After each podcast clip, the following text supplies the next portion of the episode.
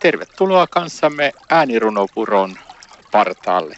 Ja mukana ovat siis täällä Tuomo Burman ja Ulla-Maija Mantere.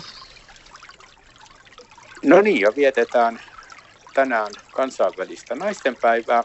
Onko meillä, Ulla-Maija, tähän joku hyvä runo? No onhan meillä runo. Mikä se on runon nimi? Naistenpäivä. No kuunnellaanpas naistenpäivä. Naistenpäivä ei mikään turhan aikainen, vaan kaikki voipainen. Nykypäivän nainen on kaunis, lempeä, suvaitsevainen.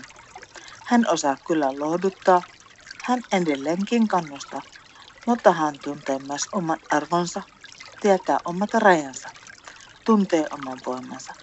Hän kulkee pystyssä pää, eikä toisten varjoon jää. Hän on tarvittaessa joustava. Hän on siis mainio johtaja.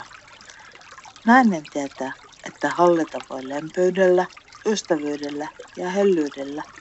Nainen, uudenlainen, pääteissäsi niin, pystyt valtaviin suorituksiin.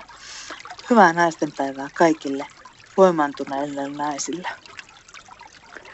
Hyvää naistenpäivää myös minun puolesta kaikille. Mutta onko Ulla-Maija meidän hyvä kertoa vähän, että miten me teemme näitä äänityksiä? Varmaankin on.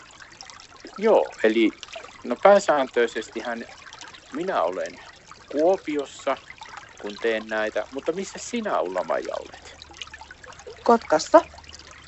Eli näin me teemme näitä etänä Skype-yhteyden avulla ja siitä äänitetään nämä äänitykset. Vielä hyvää naistenpäivää minun puolestani kaikille. Samoin täällä hyvää naistenpäivää. Näin vietit kanssamme hetken aikaa äänirunopuron partaalla.